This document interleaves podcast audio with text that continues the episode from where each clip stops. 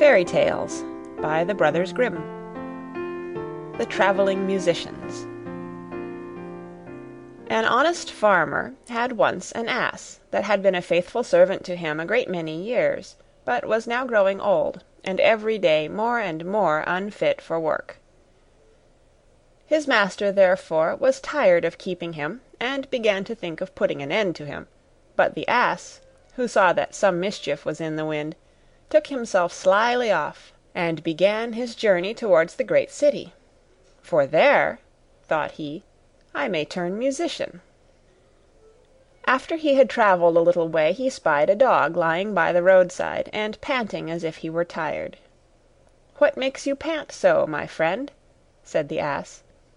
"Alas!" said the dog, "my master was going to knock me on the head, because I am old and weak, and can no longer make myself useful to him in hunting, so I ran away. But what can I do to earn my livelihood?" "Hark ye!" said the ass, "I am going to the great city to turn musician. Suppose you go with me, and try what you can do in the same way." The dog said he was willing, and they jogged on together. They had not gone far before they saw a cat sitting in the middle of the road, and making a most rueful face. "Pray, my good lady," said the ass, "what's the matter with you? You look quite out of spirits."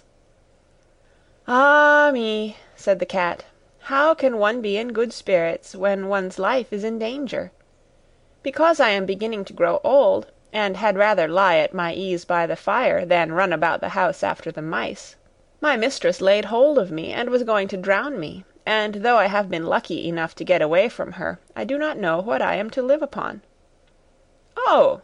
said the ass, "by all means go with us to the great city. You're a good night singer, and may make your fortune as a musician." The cat was pleased with the thought, and joined the party. Soon afterwards, as they were passing by a farmyard, they saw a cock perched upon a gate, and screaming out with all his might and main. "Bravo!" said the ass. "Upon my word, you make a famous noise. Pray, what is all this about?" "Why," said the cock, "I was just now saying that we should have fine weather for our washing day, and yet my mistress and the cook don't thank me for my pains, but threaten to cut off my head tomorrow, and make broth of me for the guests that are coming on Sunday." "Heaven forbid!"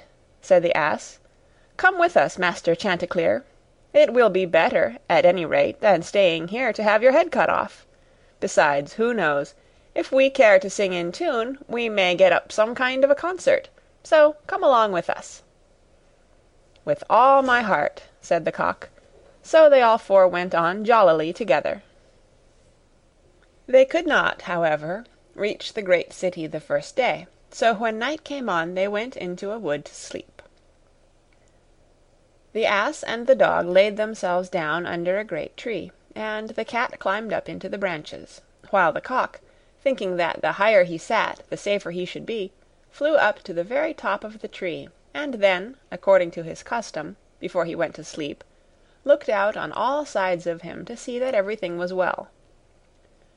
In doing this, he saw afar off something bright and shining, and calling to his companions, said, "There must be a house no great way off, for I see a light." "If that be the case," said the ass, "we had better change our quarters, for our lodging is not the best in the world." "Besides," added the dog, "I should not be the worse for a bone or two, or a bit of meat."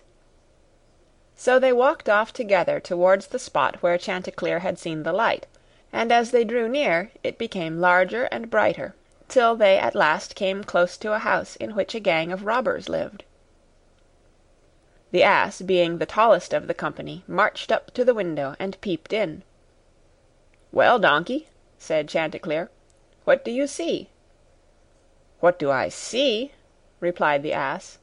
"Why, I see a table spread with all kinds of good things, and robbers sitting round it making merry."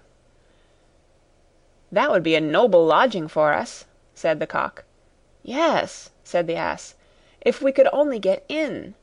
So they consulted together how they should contrive to get the robbers out, and at last they hit upon a plan. The ass placed himself upright on his hind legs, with his fore feet resting against the window. The dog got upon his back, the cat scrambled up to the dog's shoulders, and the cock flew up and sat upon the cat's head. When all was ready a signal was given, and they began their music. The ass brayed, the dog barked, the cat mewed, and the cock screamed, and then they all broke through the window at once, and came tumbling into the room, amongst the broken glass, with a most hideous clatter. The robbers, who had been not a little frightened by the opening concert, had now no doubt that some frightful hobgoblin had broken in upon them, and scampered away as fast as they could. The coast once clear, our travellers soon sat down, and dispatched what the robbers had left, with as much eagerness as if they had not expected to eat again for a month. As soon as they had satisfied themselves, they put out the lights, and each once more sought out a resting place to his own liking. The donkey laid himself down upon a heap of straw in the yard; the dog stretched himself upon a mat behind the door. The cat rolled herself up on the hearth before the warm ashes, and the cock perched upon a beam on the top of the house; and, as they were all rather tired with their journey, they soon fell asleep. But about midnight, when the robbers saw from afar that the lights were out, and that all seemed quiet, they began to think that they had been in too great a hurry to run away; and one of them, who was bolder than the rest, went to see what was going on. Finding everything still, he marched into the kitchen, and groped about till he found a match in order to light a candle; and then, espying the glittering fiery eyes of the cat, he mistook them for live coals, and held the match to them to light it. But the cat, not understanding this joke, sprang at his face, and spat and scratched him. This frightened him dreadfully, and away he ran to the back door.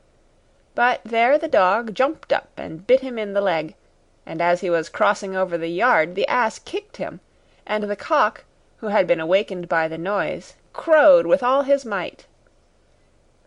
At this the robber ran back as fast as he could to his comrades, and told the captain how a horrid witch had got into the house, and had spat at him and scratched his face with her long bony fingers; how a man with a knife in his hand had hidden himself behind the door and stabbed him in the leg; how a black monster stood in the yard and struck him with a club; and how the devil had sat upon the top of the house and cried out, "Throw the rascal up here!" After this the robbers never dared to go back to the house; but the musicians were so pleased with their quarters that they took up their abode there, and there they are, I dare say, at this very day. The End.